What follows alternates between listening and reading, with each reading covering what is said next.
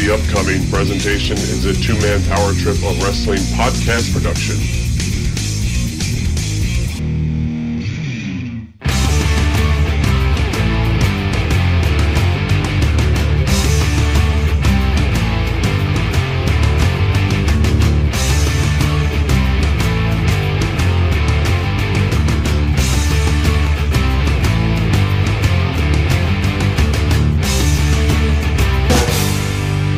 Right, let's get it going right here and right now. This is New Generation Declassified, and you're listening to a brand new episode of New Generation Declassified here exclusively on the Two Man Power Trip of Wrestling's podcast Empire. If you didn't know by now, my name is Chad, and every single week I'm joined here by my crack broadcast team to take a walk back down memory lane and to relive some of the finer moments of the WWF's New Generation with a little bit of a twist uh, this week, a little bit of a modern twist. One of the first things I said on the inaugural show of New Generation Declassified is the wrestling gods sometimes look out for you and basically drop something at your feet. And they did that this week as we are going to talk about the brand new Paul Bearer documentary that dropped on the WWE network, obviously tying very heavily into our new generation era. We're going to talk about some of Paul Bearer's uh, best moments, but we're going to talk about this great documentary as well. Uh, so, as we welcome in the team, first uh, from the great Garden State, Mr. CP, before he moves into his new digs, he's still in his old digs, and we're going to get ready to dig some graves. So, how is everything going with you tonight, buddy? Everything's going pretty well, Mr. Chadster. Definitely uh, digging the new digs. Looking forward to the new digs. Looking forward to talking about one of the most legendary managers in the history of the WWF and the history of wrestling in general. Oh yes! I was waiting for it. I didn't want to say it. love. I was waiting. Uh, I was waiting for it. But uh, then we got joining us, of course, the man with the uh, the golden mouse. He's got Paul Bearer up on the screen as we speak. That very sheepish look of uh, Paul Bearer, uh, Mr. Timmy W, feeling good, I'm sure, uh, in his neighborhood and ready to roll this evening. It's uh, nice and cool down here for once for like two days in Florida, and uh, yeah, ready to dig, some graves down here and roll with it. So I said it the first week. I said that you know sometimes we'll find something that just kind of stumbles into our world, uh, and this one I, I didn't really know about until the weekend, but I guess it had been promoted a little bit more. Um, and this is to me why they made the WWE Network. It was for things like this, and it's called The Mortician: The Story of Paul Bearer. It is a a wonderful documentary that the WWE Network put together uh, to me, kind of spotlighting somebody that doesn't get the credit he deserves in terms of the grand conversation of not just pro wrestling or not just the Undertaker's career, but in the managerial realm. Uh, Paul Bearer, a, a, huge mainstay in, in, the wrestling business for so many years, not just as Paul Bearer, but as Percy Pringle, uh, a, a, just absolutely amazing talent in uh, in world class. You know, you think about him with Rick Rude, you think about him with uh, you know even the early days of the Undertaker, uh, Texas Red. Yeah. What's that? And even the Warrior too. Yeah, the Dingo Warrior. Yeah, absolutely. So he's uh, he's covered a lot of ground, but obviously we'll we'll focus on the mid '90s where you know he was involved in a lot of stuff. He obviously would have a kind of uh, bigger uh, tail end of the new generation era than maybe uh, the earlier first couple of you know months to year. Um, but nonetheless, great documentary. And again, this is why the WWE Network is what it is because they can create some amazing um, uh, documentaries like this. So, guys, I mean, we'll just the general question will be, what'd you think about this documentary? And uh, you know, did you enjoy it as much as I did? I thought it was very entertaining documentary. I mean, it's it sort of seems like it's a long time coming. I mean, you talked about you know the legendary career that uh, Paul Bearer has had, uh, Percy Pringle, Paul Moody, whatever you want to say. Uh, he's been around forever, basically, and his association with WWE, WWF, is probably just as long as uh, most managers, if not any that I can think of. I mean, he went through so many kind of variations of the same character uh, within that time period too. Um, yeah, no, I, I, thought it was very interesting, and it, it, I almost think it could have been done. You know, it's sad that it wasn't done years ago. To when you think about how long he was associated with this company. Yeah, and as a footage junkie, you know, Tim, this had a lot of rare footage in it. It had behind the scenes footage. It had stuff that maybe we saw, but you know, with some little uh, little added extras in. So again, this is why the WWE Network is what it is. It gives us these little Easter eggs that you know the footage junkies and the tape uh, trading dwellers have always wanted to see. Yeah, for sure. I mean, I was enjoying watching this, and I was going back, and I have a whole, you know, Percy Pringle folder and like compilations of all his early stuff from, you know, before WWE, the, you know, the even the Gulf Coast. I have some old footage of that that was awesome to see. And yeah, getting that, you know, of course, it's a man. He's got all this stuff too, so it's cool to see him throw some of that uh, non WWF stuff in there and, and see some of the old school stuff. I mean, he's basically there from about 1991, I really tail end of 90, but 1991 mm-hmm. till about mm, 2001. Then he comes back around 2004, and then he's pretty much, you know, in the system from about 2004 to, you know, around the time he passed away, but would end up doing indies and, and do appearances for other promotions along the way. And that in between – from about 01 to 04. He actually did some stints in TNA.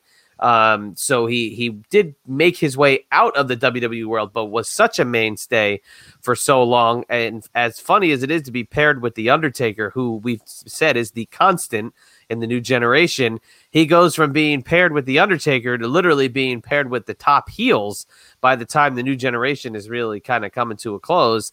And you know, we talked about SummerSlam '96, we talked about the turn and going with Mankind, but he's paired with Mankind. He's paired with Vader. You know, he's really kind of, and then obviously, you know, Kane, but that that falls a little bit outside of our window. Um, it's just an amazing kind of run that those four years play in the career of Paul Bearer. They did a great job covering that too in that in, in, in the uh, biography here. The, the specific years of what happened at the end there and why he's you know had to get rid of kind of they had to distance themselves apart Undertaker was getting to the run at the end of you know his current run, had to progress. It was know they covered the new era, new generation pretty well. Yeah, it was it was very interesting to hear um, Mick Foley talk about how integral Kane was. I mean, uh, Paul Bearer was to his WWF run. I mean, you don't you don't think of him necessarily as being tied directly with Mankind, even though he did you know have that run as his manager that was kind of went on for a while. And even when you mentioned Kane being outside of new generation, you do you know it sounded like Kane and and Paul Bearer were sort of tight though, even back to as far as when he was Isaac Yankem, and uh, Paul Bearer was sort of influential in getting him to that Kane position, or at least that's how it appeared from the documentary. Right. That's that's exactly it because uh, Paul Bearer and Kane went down to work in Smoky Mountain Wrestling, and uh, they were paired working with uh, with Glenn Jacobs at the time, who would later become Kane.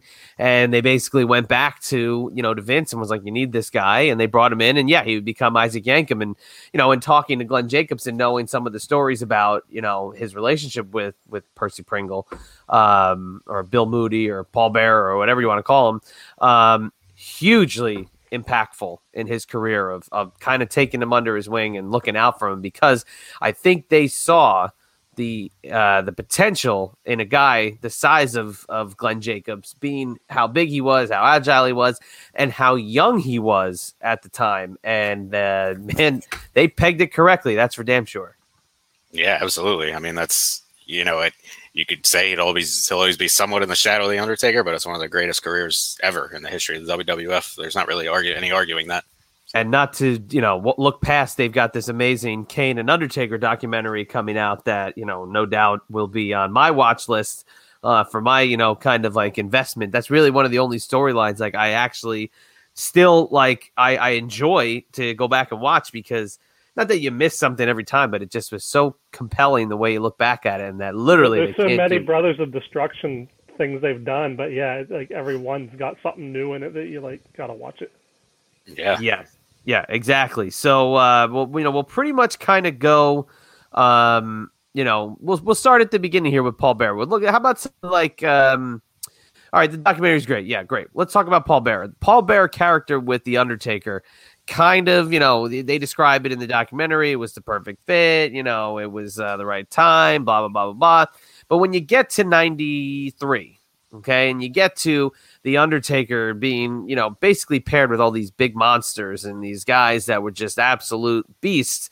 Paul Bearer ended up going from just being on the outside to kind of getting involved a little bit more and you'd Yeah. see him get you know knocked down. You'd see him get a little more physically involved, and it was a little different, but it kind of worked. You know, it kind of worked its way in because basically all those guys that Undertaker would be, you know, paired with, you know, Giant Gonzalez or Kamala or uh, you know uh, Yokozuna. The, the, all these guys had managers, so Paul Bearer ended up having a bigger role because of all this, you know, managerial uh, uh, shenanigans going on the outside. Yeah, well, if you think about all when the Undertaker was fighting all these big freaks, you know, they Paul Bearer talks about in the documentary how he the urn was his idea because he he just wanted to do something with his hands. But when you get to the point where the urn is introduced, this might be a little pre-attitude era. I can't, or I mean pre-new generation. I don't remember specifically, but when you're in those matches with the Giant Gonzalez and the Yokozuna, I mean, the urn is almost an integral part of the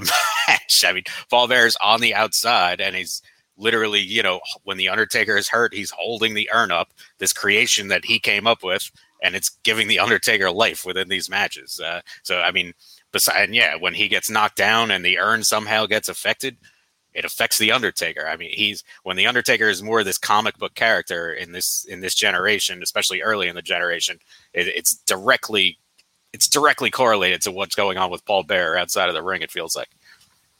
The urn, big deal. Absolutely big deal. We'd see a couple variations of the urn throughout the uh, the the couple years of the new generation, but yeah, in the documentary they point out how exactly you know the the story was. He said he needed something in his hands. Percy Pringle had a cane. He got the urn.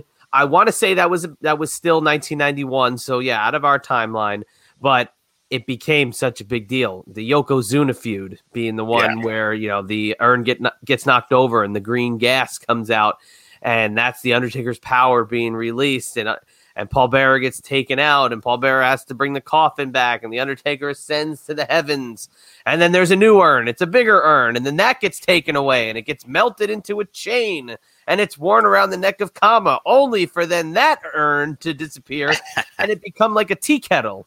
And there's a third variation of the urn. So the urn, huge part of the mystique, huge part of the the the package of Undertaker and Paul Bearer.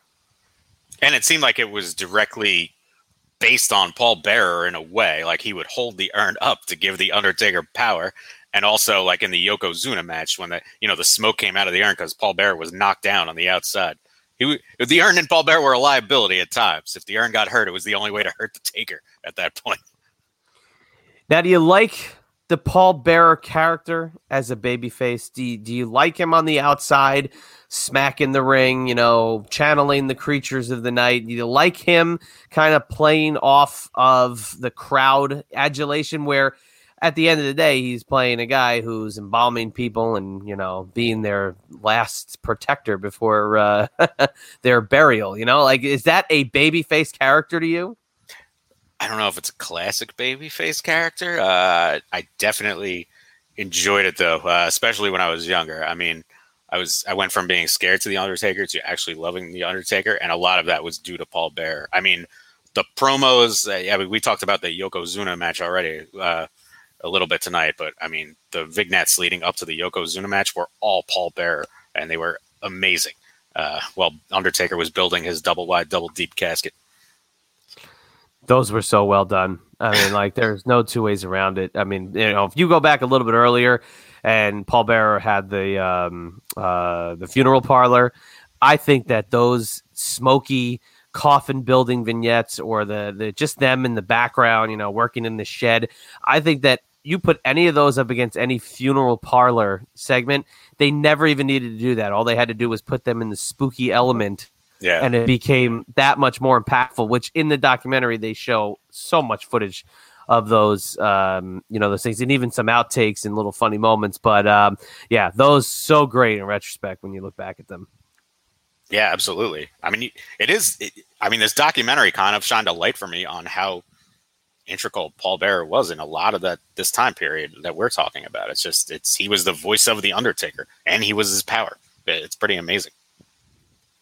Yeah no he absolutely was and you know and in the power being driven from the urn you know the urn having those different variations. Did you did you like one more than the other? I mean, do you go with the classic one that was there till Royal Rumble '94, the big one that had the light in it that they debuted at SummerSlam '94? I mean, that one was cool, had a different element to it. But I think you got to always kind of give the nod to the classic one. Um, Yeah. and they kind of like you know they make it seem like that one never went away but it was gone for like 12 13 years Yeah, I mean, I think you definitely have to go with the old school classic urn if you want to talk urns. But I will say, um, you know, Undertaker versus Undertaker, SummerSlam '94, not exactly the you know not the most stellar match in the world. It's a little bit of a weak weak of an angle on paper, and the main event had to go after Bret Owen, which is crazy. But that feud. Uh, I totally marked out first of all when Paul Bear opened that giant urn and the light came out when I was a kid. I remember thinking that was like amazing. Um, and that feud was kind of carried by Paul Bear from the Undertaker's side. I mean, that was an entire summer basically where there was no Undertaker. I mean, it was all Paul Bear versus and Ted DiBiase doing the entire angle buildup, and Leslie Nielsen. I don't want to forget Leslie Nielsen, but I mean, it's, it's just an amazing feud that he kind of carried or or partially carried as well as a manager. Right. Exactly, and, and isn't that kind of funny that in that time period in the in summer '94, when he's by himself, he looked like absolutely ridiculous, and you felt like, oh my god, he needed the Undertaker paired with him. But then when the Undertaker's gone and he's with Mankind or he's with Vader, like you you almost forget that he had the Undertaker because he he turned more like animated when he was with those guys. He was an exaggerated version of an exaggerated version of a pallbearer. You know what I mean? Like it was this crazy personality that ended up coming out that seemed like from the documentary and you know from things I've seen from shoot interviews and people that work with Paul Bear, th- that was almost more of him. That he was a goofy guy and that he was a goofball. And when he's mankind's uh, manager, he's dialing it up to like fifty. You know, screeching and screaming and it's just uh it, it's just a magical magical individual and his uh his work was just out of this world but you can't you, when you go back to summer 94 it's weird to think that he did all that stuff alone because you think of him just being right by the side of the undertaker during that era Yeah, no, absolutely. I mean, that's it's you think of him being with Taker all the time, but that was just constant. You know, come out, tell D, Ted, tell D, tell, tell Ted DiBiase he has a fake Undertaker. That's not the real Undertaker. This, yeah, as I said, it the whole thing was built around you know Paul Bear telling Ted DiBiase he's a liar, which he was, which anyone with eyes could kind of see. But yeah you could but i mean you know i didn't believe it i thought it was the undertaker for a little while so i mean jesus how gullible am i i thought it was really him i mean i couldn't i couldn't imagine why they were shooting him from certain angles or from behind so um you know so so naive uh, the young chance well, you- at least at least they made it i don't need to go that far At least they made it obvious and put the real Undertaker in purple uh, for the actual match. So. So, what do you think about more with Undertaker Bear? Do you associate the purple with him? Do you associate the gray with Paul Bearer? Like, wh- where when you think of those two as a pairing, what's the first image that comes to your head? Um, it's interesting. I it's first image. I I just got a weird image when you said that, and I don't know that it's really the, should be the true first image. Um, but I was at Survivor Series '96, and I recall watching Paul Bear in a shark cage uh, above the ring, and that was not uh that was the Undertaker with like that tear. I think he had a teardrop then, and he was in. He was wearing kind of more like leathery stuff. He was away from Yeah. the uh, gray and purple at that point. Uh, but that, yeah, that that was for some reason the first image in my head because I was in that Madison Square Garden skybox looking at the weird cage and Paul Bear kind of freaking out in it uh, every couple of minutes, especially when they did like the when they would show on the big screen the camera from inside the cage. Yeah, and that's exactly what I was saying. You know, more animated. You know, you don't picture the Paul Bearer in 1991 scree- screeching and screaming, you know, and, and being stuck in an angle with the Ultimate Warrior. You don't uh, kind of picture that. I mean, even when um, if you one of the my favorite, I, I ripped the funeral parlor like it was a piece of shit a few minutes ago, but my favorite funeral parlor segment is with Jake the Snake when uh, he locks the Undertaker's fingers inside of the casket Yeah, and Paul Bearer takes a DDT and gets knocked the hell out. And and I think that that's probably uh, the pinnacle for that little uh, talking head segment. Um, but this 96 one that you saw in the cage, I mean, he's screaming, he's screeching, he's trying to get out of the cage, he's, he's calling down to mankind, they're trying to reach him. I mean, just it's it's such a, a difference that it almost feels like it was a different guy. Cause it, it but that seems like that was the real guy who was acting the way he was in 96. Yeah, I mean, prior to that, with uh, you know, face Undertaker, a lot of his shtick was more the weird faces, like just kind of be trying to be creepy, versus like yeah, the over the top animated Paul Bear that went with uh, Mankind, as you were saying before. So it's definitely a totally different guy. Man, if this was only the Federation era podcast, I mean, I'd be talking about this uh, funeral parlor segment probably I, for 55 minutes. I would, um, I would be also comparing it to my my favorite funeral parlor, which is close. It's this one I like just as much probably, but I do like the Hulk Hogan one as well with the kind of rip off of the Andre the Giant angle where Undertaker rips the cross off of him. Yep, you Timmy, you missed the the the DDT on Paul Bearer. You gotta go back a couple of minutes here. We're, we're seeing the Undertaker walk. I mean, the imagery of the Undertaker walking with the casket is out of this world. Now, a little bit more, a little bit more, a little bit more. It's before he locks it. Okay, that okay. So leave just leave it here. This is where I mean, I could almost do this whole thing verbatim. Whose side are you on, man? Not yours. And like, what's the Undertaker doing with his hand in the casket? Is this what makes you tick? Is this what you need? Here it is, big man. Come and get it. And he drops it in the casket. Undertaker reaches his hand in the casket, and then watch this. Just like a, the quickness of a cat, Jake the Snake. Come on, there it is. Wham! Look at that. Oh, look at that. And the Undertaker's a zombie, so he's half dead. so he, he's not reacting to it outside of that. It just temporarily. Well, he did um, drop. He did drop the urn. Here it is. Here it is. Ready? Watch it. And this is a beautiful DDT. I mean, Wham! Right down to the DDT. ground. The the absolute the drop of doom in those old school DDTs. The way they do them now is not the same impact. It is like these rolling, you know, like flippy do. Uh, it's like just another suplex now.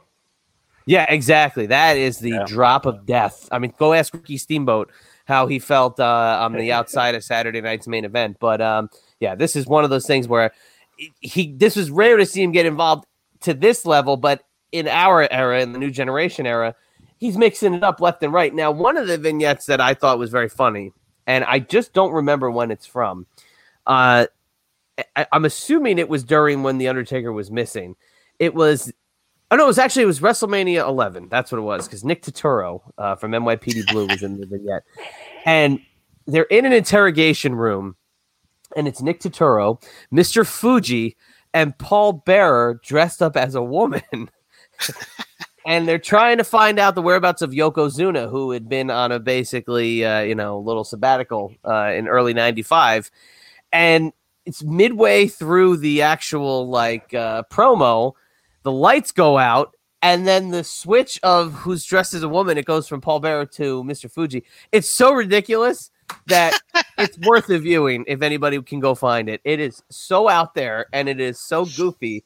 But they keep asking Paul Bearer, they go, um, why are you dressed like a woman? And he's like, I'm not dressed like a woman. Who, who's dressed like a woman? They're like, you are. It's so ridiculous. It's uh, it's very good. Do you have any recollection of this one? I, I do actually, as you're saying it, it took me a minute to remember when you, but I, I kicked into my brain when you said they switched. Uh, yeah, between Bear. You know what, Timmy? Go to YouTube. I, I believe it's on YouTube. Type in, uh, just type in the Paul Bearer documentary. I think it'll come up that way because that's how I had uh, reimagined. I kind of thought of it as well, but I couldn't remember it uh, directly. And then I saw it, and I was like, "What the hell? How did I block this one out of my damn uh, memory. But um, just you know, again, th- this is why the WWE Network is what it is. It has these these just gems that are just dying to be made, and uh, th- this really ranks up there with one of the best things. There it is, right there on the top. I mean, oh, there's Duke the Dumpster. He's he's in our era for sure. new generation.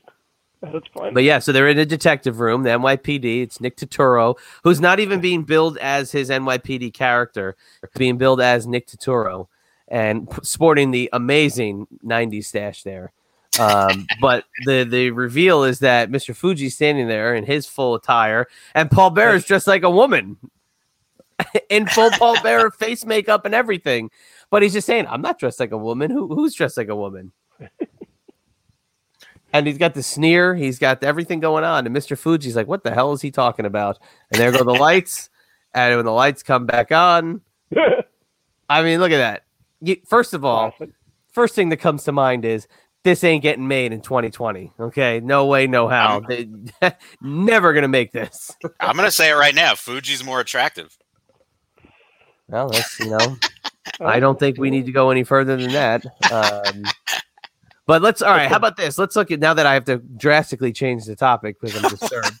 Uh, has that 900 number of voice. Come on. He does. He absolutely does. Now let's look at this. All right. So you have WrestleMania's 9. He wasn't at 10, 11, 12, and 13, I think, just falls out of our jurisdiction. See, WrestleMania 9, you got Giant Gonzalez. WrestleMania 11, you got Bundy. WrestleMania 12, you got Diesel. What do you think is uh, the marquee uh, WrestleMania match for, for this duo at this point? for this generation. Um, I guess it's Diesel. I mean, he got a win over a former champion. It was the first time he wasn't facing kind of like a weird oddity. Um, I think that's what I'd go with. Uh, yeah, I mean, he didn't really have marquee WrestleMania matches before this. It's kind of a he was always in a tough spot at that show. Um, Taker. I'm gonna go with nine, uh, only because of the entrance and how it was outdoors, and they brought him in on the cart with the crow, and uh, it, they kind of showed you his powers for the first time because he got taken out by the uh, you know mysterious uh, you know uh, substance. I don't think they called it uh, ether by name, but uh, the mysterious substance, and then had to be revived and brought back. So that to me, you missed it. You just clicked off of it. I'm I'm literally talking about you just kicked the click the hell off of it. Come on. Um, that was the first time I think we got to see the power of the Undertaker, and I believe Paul Bearer either helps revive him or summons something for him to be revived. And uh, this I feel like is the marquee WrestleMania moment for this this duo in this time frame. Because then by WrestleMania 13, like I said, it falls out of our jurisdiction. He's with Vader and Mankind taking on the Bulldog and Owen. Yeah. No, I don't. I don't disagree with you. I mean, this is this probably does stick out in my mind actually more than anything I said about Diesel. I was just thinking about the, um, you know, the fact that uh, just the level of competition that Diesel was versus Giant Gonzalez. But absolutely, the uh, the chloroform or the the substance, whatever they call it, uh, was definitely a memorable moments. And yeah, yeah, Paul Bear helped him. Uh, definitely helped him get revived in the end when he was But I, backstage. but with Diesel though, I mean, I I would if it wasn't for the entrance and the and the supernatural ending, I'd Yeah. give the nod to Diesel too, only because it's the semi, you know, it's the co-main event. You know, it was such a big deal. It was basically Diesel's last hurrah, and uh, you know that that was. Um, I mean, it's on the cover of the the poster, you know, or the the, the tape or DVD, or the hell you want to call it now. Um, but what would you say there? There, let's just single out Paul Bearer. What's his marquee moment of this new generation era? his marquee moments. If you're honestly, I think if you're singling out Paul Bear, I'm thinking more just him and the Undertaker. I mean, you could say his marquee moment is the is the turn on Undertaker, possibly. Even though I know we've talked about that a little, and it's not our fi- most favorite executed turn of all time. I think I would actually say the Undertaker's return at SummerSlam, though, which I mentioned Okay. earlier. Um, I think just the fact that he was so integral in the build up to that, and then you didn't know if the Undertaker was really coming out. I mean, obviously you assumed he did. He was. It was the main event, and then he's holding up the huge urn, shining the light all over the arena. I, I think, yeah, I think I would go with that. I'm torn Yeah. though. There, there's a few things in my mind, but yeah, I think that's what I would go. Where you where you at with it, Tim? What what, what do you think is the uh, the standout Paul Bearer moment? Uh, I mean, I don't know. you got me on the spot with this one because there's no specific moment. It's just I remember as a kid fearing the guy. Um, even in the new generation, there like you, couldn't think of the Undertaker and fear the Undertaker without Paul Bear's voice behind him. And those part, those funeral parlor moments were definitely the ones that I remember the most, even more than the matches or the Mania moments. those funeral parlor moments that you know it was like a Piper's Pit. They stick in your mind forever.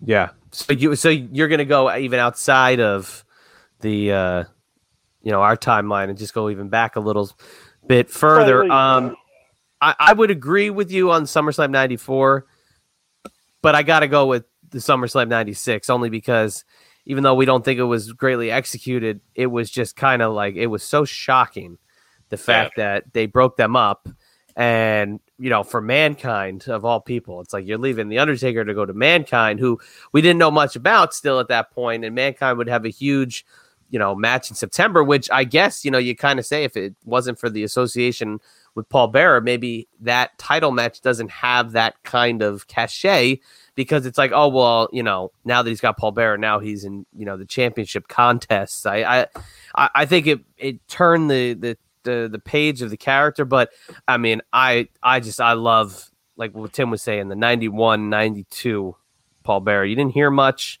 but he he was impactful. I don't need to see him pointing at his head and telling me how smart he is. He's a dead guy. You know what i mean? He's uh he, he's got a white face and a screechy voice. I don't need to tell him you know he's smarter than me. It's just Can- Can I make one weird criticism of this documentary, a little off subject? absolutely. Did you notice in the documentary that they made it look like the Undertaker got a clean win over Hulk Hogan? Yes. um yeah they well they they always recreate history I like know, it was just it just cracks me up the way I was like, "Where's the chair? That's not the tombstone that beat him."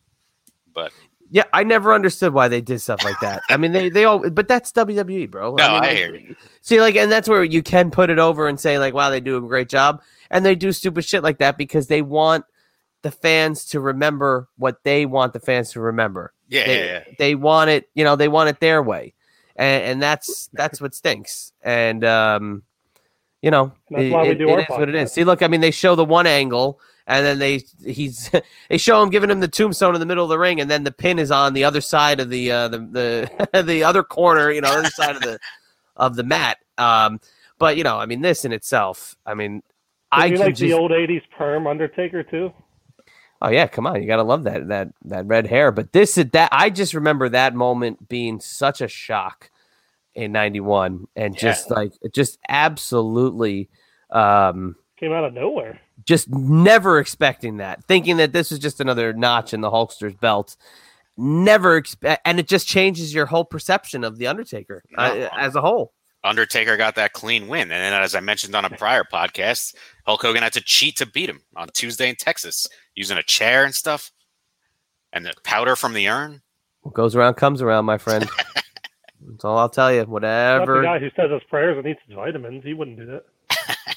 Now, uh, just uh, and and about Paul Bearer, you know, the, obviously, the, you know, the weight gain and and the issues he'd have from health, he gets really big. Yeah, Um, even you can even see in the new generation era, you go from 93 all the way to 97. I mean, you just see the, the difference in how he, um, how he grew and they, they detail some of the stuff and they show you, you know, some correspondence. Um, it- it's just, it's kind of sad for anybody who battles that kind of issue.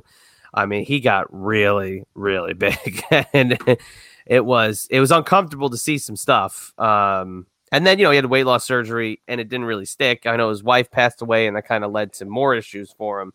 Um, but you know what could have been. Obviously, uh, you can't look back and question it, but uh, it's just a shame to see. You know, he he just got really really big at one point and uh, not not good.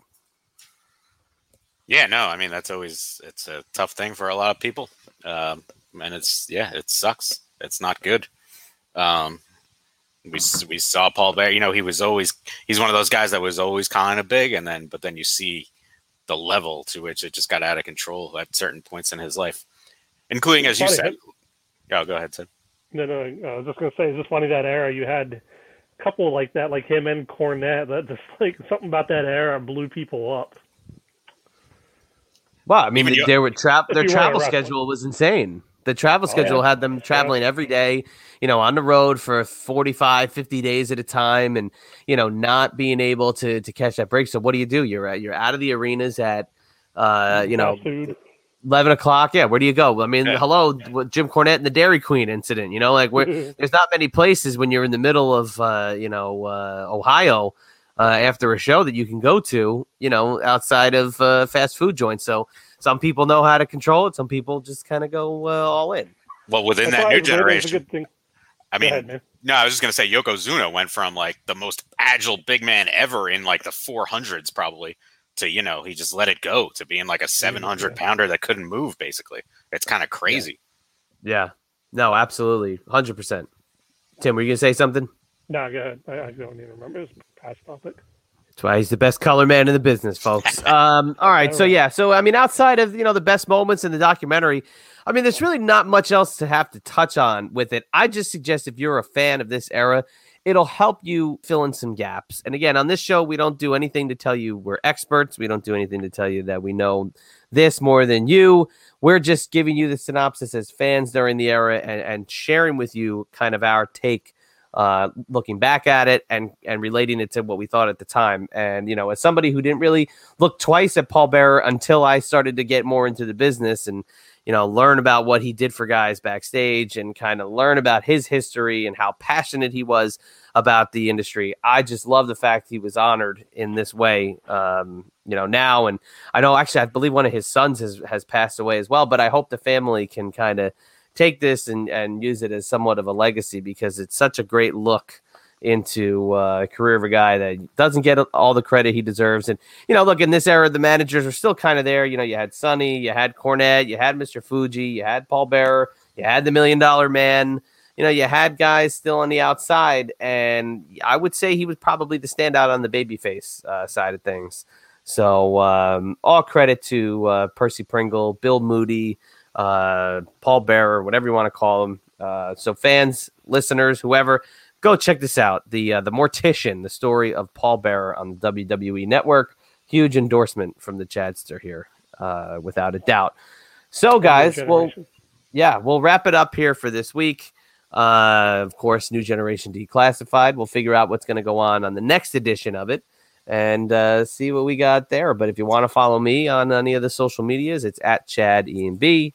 If you want to uh, check out my website, it's ibexclusives.com. There you'll see all of my signings I have coming up, including uh, one announced this, well, coming this week with a uh, certain WWE Hall of Famer and uh, Olympic gold medalist for those uh, who might read between the lines. And, uh, you know, all the cool podcasts we have on teamptempire.com. Just continue to support us and, uh, and check that shit out. So, CP, uh, you're moving into a new house. You're upgrading the podcast studio. You're hanging up all the boxing memorabilia that you're going to be buying from me. And you are going to be raring to go. So, what else uh, you got going on in your world? No, same, uh, same old, same old. I got Stick and Move Stories season one, 12 episodes where we cover historic boxing matches. You can find that on Spotify or Anchor. Uh, I am actually working on a little podcast area upgrade, and there will be a season two of that at some point. You can find me on Twitter at, at Pugs, P U G Z Z Z, P U G Z Z Z. And I would like to just echo what you just said a little bit about the Paul Bearer documentary. I mean, it's absolutely a hidden gem. Uh, there's a lot of stuff in there. I think for even some of the more intense fans, there's things that you may not have seen, um, things that you may not have known, and when it really kind of puts into focus how legendary of a guy and a manager uh, Paul Bear was. One of the one of the longest standing managers in the history of the WWE, or I would say, and in the history of wrestling in general, probably. Um, and it's also just quite. I know we're kind of done. We're wrapping this up, but it's just amazing that Paul Bear was also so, so associated with the Undertaker for such a long period of time. I can't think of another manager who was directly with associated with one guy for so long. I know he went in and out of you know he, he got heel turn with whomever, um, and he left WWE while Undertaker was biker guy, but he always came back to that Paul Bear character and always came back to the Undertaker eventually. It's just it's one of the most miraculous careers ever, and I also highly recommend the documentary if you haven't seen it yet. Maybe uh, Paul Bear, uh, uh, Paul Ellering with uh, Road Warriors. Yeah, no, that that's accurate as well. Or uh, I mean, or you could even say Miss Elizabeth with Macho Man up until you know what ninety. I mean, they had a good five years or so. Um, but yeah, great great assessment for sure. Um, Don't you miss those good old days of managers? I do, but they wouldn't be done in the same vein. So I'm glad that we can enjoy that in the past because I don't think that uh, I, I, don't think anybody could really pull it off. And I mean, you can name Rando, you know, name I've probably never heard of. It's just not going to have the impact. Don't forget Francine in the franchise. Come on, man. Uh, you know, different era. Uh, even though 96, 97, I think different era because uh, you look if even if you cross we, we haven't really done that and look across the uh, the street at other promotions francine the franchise even though they come to come around in mid 90s uh, tail end of 96 it's summer 96 they don't really hit their stride in my opinion until 97 so that's to me when the business is turning and it's a whole new product so i wouldn't put them into this uh to this grouping so to speak but in the managerial group, absolutely, yeah, nobody could do uh, yeah. obviously what she did. I was just I, looking at the general spectrum of longevity and management, and you know, I, there's a promotion that I will not name on the podcast, but they've they've made an effort to re- reinvigorate managers. I will say. So. yeah, by using guys that were relevant 25, 30 years ago. Like, they do a great job. Taz is pretty awesome, man. But yeah, Taz yeah. is Taz is great. Taz is fantastic brother. All right, Tim, what do you got uh, going on before we wrap up?